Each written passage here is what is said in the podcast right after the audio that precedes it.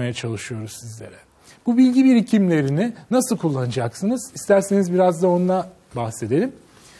Bu bilgi birikimleri arkadaşlar aynı bir e, mimarın ya da bir doktorun e, alet çantası gibi, yanında dolaştırdığı bir çanta gibi. Biz e, örneğin size finansal yönetimi anlatıyoruz. Biz örneğin size pazarlama yönetimini, biz örneğin size e, performans yönetimini, insan kaynakları yönetimini, toplam kalite yönetimini gibi bu bilgileri aktarıyoruz. Sizin zihninizde bunlar bir yer ediyor. Hatta şöyle diyelim bu sizin elinizdeki o alet çantasında duruyor.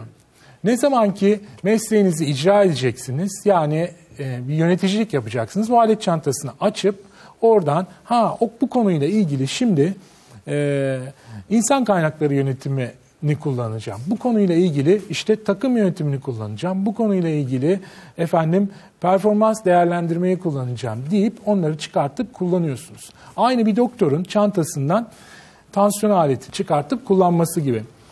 Ya da bir mimarın e, işte cetvel, gönye gibi ölçüm araçlarını kullanması gibi. Ama biliyorsunuz ki e, aslında o bilgi birikimini e, nasıl kullandığı da önemli insanın. Yani e, bir mimar örneğin bakıyorsunuz o e, 4 yıllık işte üniversite eğitimi boyunca mimarlık konusunda birçok bilgi birikimi e, aktarılmış kendisine, zihnine. E, bunun yanında çantasında da birçok e, araç var. O bilgi birikimini ve o araçları kullanarak bir e, çok güzel bir sanat eseri gibi bir şey, bir, bir bina ortaya çıkartıyor. İnsanlar önüne gidiyor, fotoğraf çektiriyor. O kadar güzel benimsiyorlar. Harikalar yaratıyor. E başka bir mimar da çok kötü bir şey ortaya çıkartabiliyor. Ya da şöyle söyleyeyim, bir doktor benzer e, tıp eğitimi alıyor ve benzer araçları kullanarak belki tedavi olmayacak. Hani derler ya ölecek olan hastayı tedavi ediyor, iyileştiriyor. Bir diğeri de belki çok e, basit bir e, hastalığı olan kişiyi yani hakkın rahmetine kavuşturuyor. Yönetimde de böyle işte. Bizim bu aktardığımız bilgi birikimler sizin çantanızda duracak, alet çantanızda. Bu alet çantasından çıkartıp kimileri e, kötüye giden bir işletmeyi çok iyi yerlere götürecek. Kimileri de iyi giden işletmede belki e, yanlış işler yapacak. Bizim amacımız işte e, aman o ikinci seçenek olmasın. E, doğru bilgileri aktaralım, güzel şeyleri öğrencilerimize e, gösterelim. Yeni en e, güncel konuları en güzel şekilde öğretelim. E, bu e, şuna benziyor insanın yani onu kullanabilme becerisi, icra. Biraz önce beşeri e, yeteneklerden bahsettik ya. Kimi bazı insanlar vardır çok tatlı dildir. Karşısındakini çok güzel ikna eder. Çok güzel iletişim kurar. Efendim kötü bir şeyi bile öyle güzel bir şekilde söyler ki çevresindekiler ikna olur. Onun peşinden gider. İşte e, yönetimde de bu özelliklerin olması istenilen bir durum. Aslında sadece yönetimde de değil, ev, evde de böyle değil mi? Toplumda da böyle insanlar e, öne çıkmıyor mu? Sevilmiyor mu? Yani böyle sözün dinleten, ona akıl fikir sorulan, efendim sevilen insanların aslında hep ortak özellikleri. Bir de şundan bahsedelim. E, ben hep derslerde şunu sorarım öğrencilere. İşte bir işletmeyi iyi bir işletme yapan nedir? Ya da e, aslında şöyle soruyorum. E, hayalinizdeki işletme hangisi?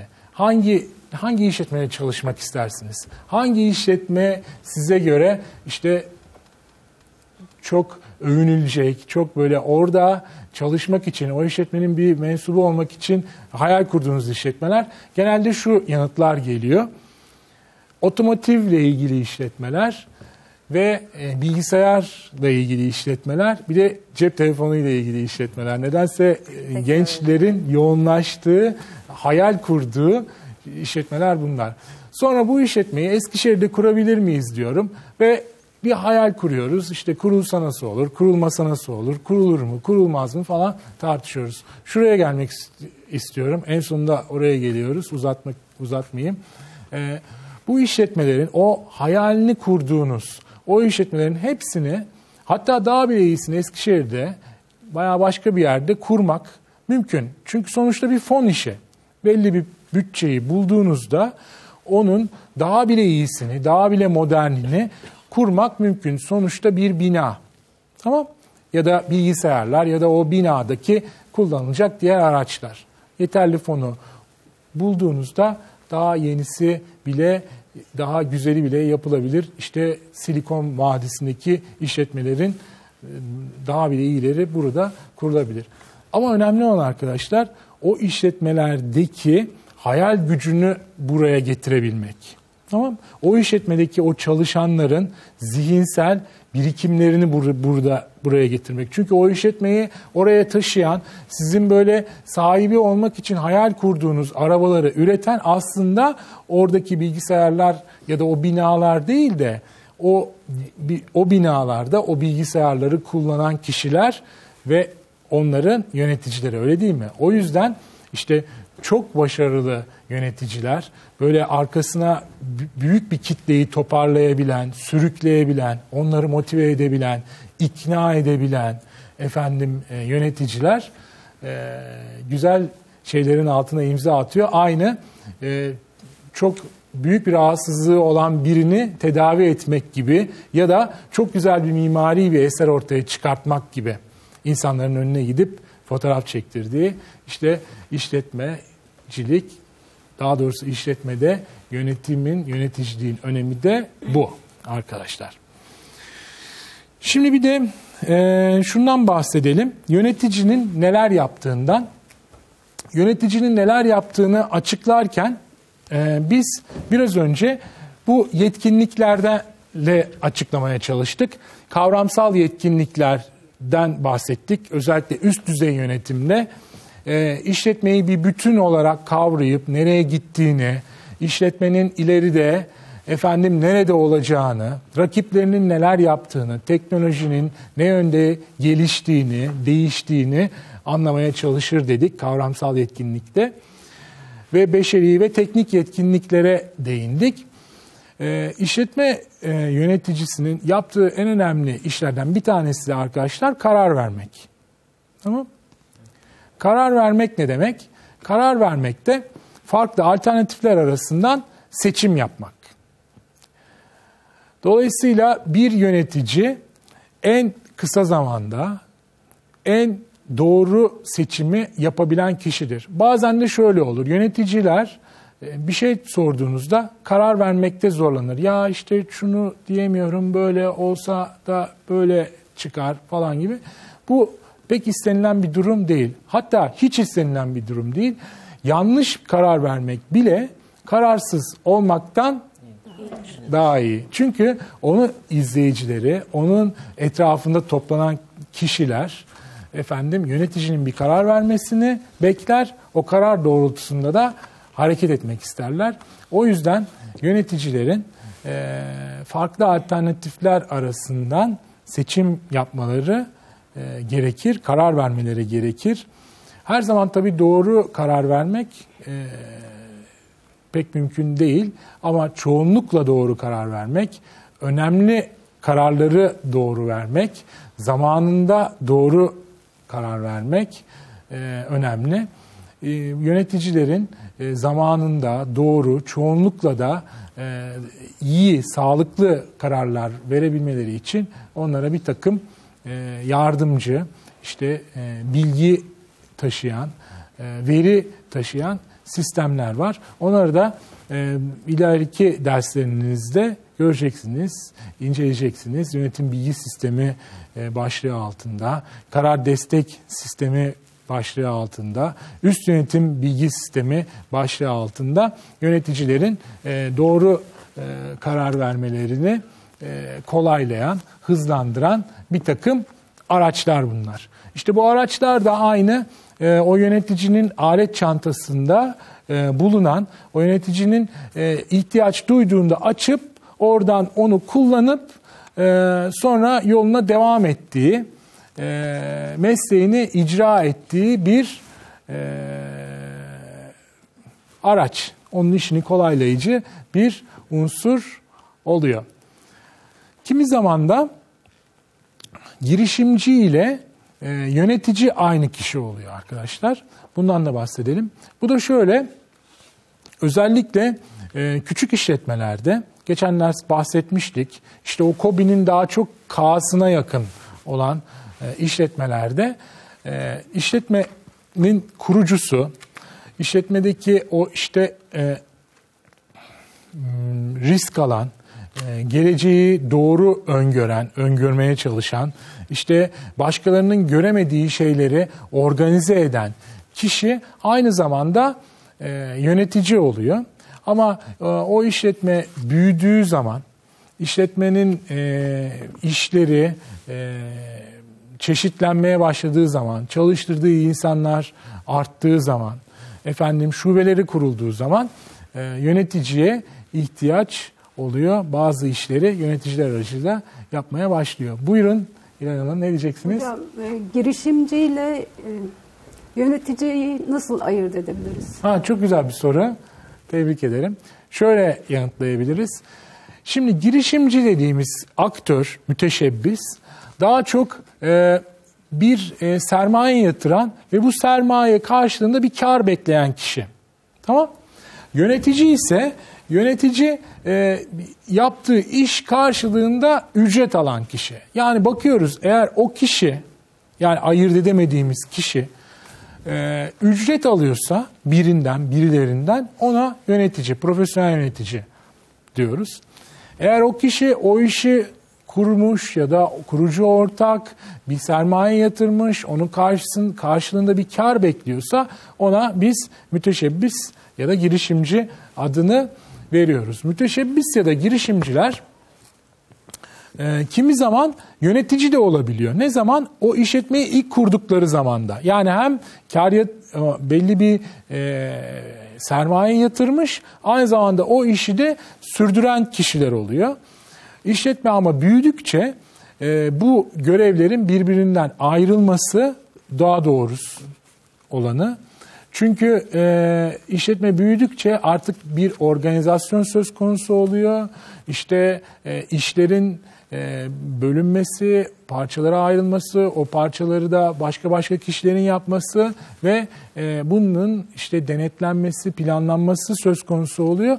Tabii ki o ilk işi kuran kişi de her işe yetişemiyor. İlk başlarda e, örneğin e, işte işletmenin vergisini yatırmaktan tutun, kayıtlarını, muhasebe kayıtlarını e, tutmaya, satışla ilgili, pazarlamayla ilgili çabaları reklam vermeye, efendim üretim konularına, e, her planlamaya, bütün işlere o girişimci, o müteşebbis yetebiliyor. Çünkü e, küçük bir iş, kendi zihni, enerjisi, vakti hepsi bunu e, düzenlemeye, yapmaya yeterli. Ama iş ne zamanki çalışan sayısı söz gelimi yüzden fazla oluyor. İşletmenin farklı farklı şubeleri oluyor.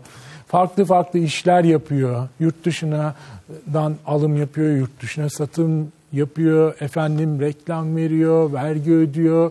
Bir sürü işler büyüyor ve o kişinin e, zihni, enerjisi ve e, zamanı, birikimi onu yapacak düzeyde olmuyor. O zaman devreye bu saydığımız yöneticiler giriyor. Alt düzey yöneticiler, orta düzey ve üst düzey yöneticiler giriyor. Kimi zaman o e, paydaş grupla açıklamaya çalıştığımız o e, grupların, paydaşların beklentilerini karşılayan, onlara onları ikna eden, onlarla iletişim kuran da bu girişimci yöneticiler oluyor aynı zamanda. Ama işler büyüdük, büyüdüğü zaman işlere bir kişinin e, enerjisi, zihni, e, vakti yetmediği zaman e, işleri e, bir organizasyon şemasıyla e, bölmek ve e, farklı kişileri görevlendirmek gerekebiliyor. Burada da e, hangi alanda uzmansa o konuda ki birikimleriyle yöneticiler işleri yürütüyor. Orta düzey yönetici dediğimiz aktörler örneğin biraz önce şu grafikte de e, gösterdiğimiz gibi işte satış müdürü, pazarlama müdürü, satın alma müdürü gibi, insan kaynakları müdürü gibi yöneticiler bunlar örneğin satış ve pazarlamadan, insan kaynaklarından veya işte fabrika müdürü ise diyelim ki bir imalat yapıyorsa o fabrika bir e, üretimle ilgili e, örneğin e, maki bir makine mühendisi, bir elektrik mühendisi her kimse o yaptığı o, uzmanlığı, bilgi birikimiyle ilgili bir takım işleri yürütüyor. Daha alt düzeyde işte şef, satış danışmanı gibi e, kadrolarla e, bir takım kişiler daha çok tekrarlı, rutin yani plan planlanan, sürekli benzer konularda benzer kararları veren e, kişiler alt düzeyde yönetimi götürüyor.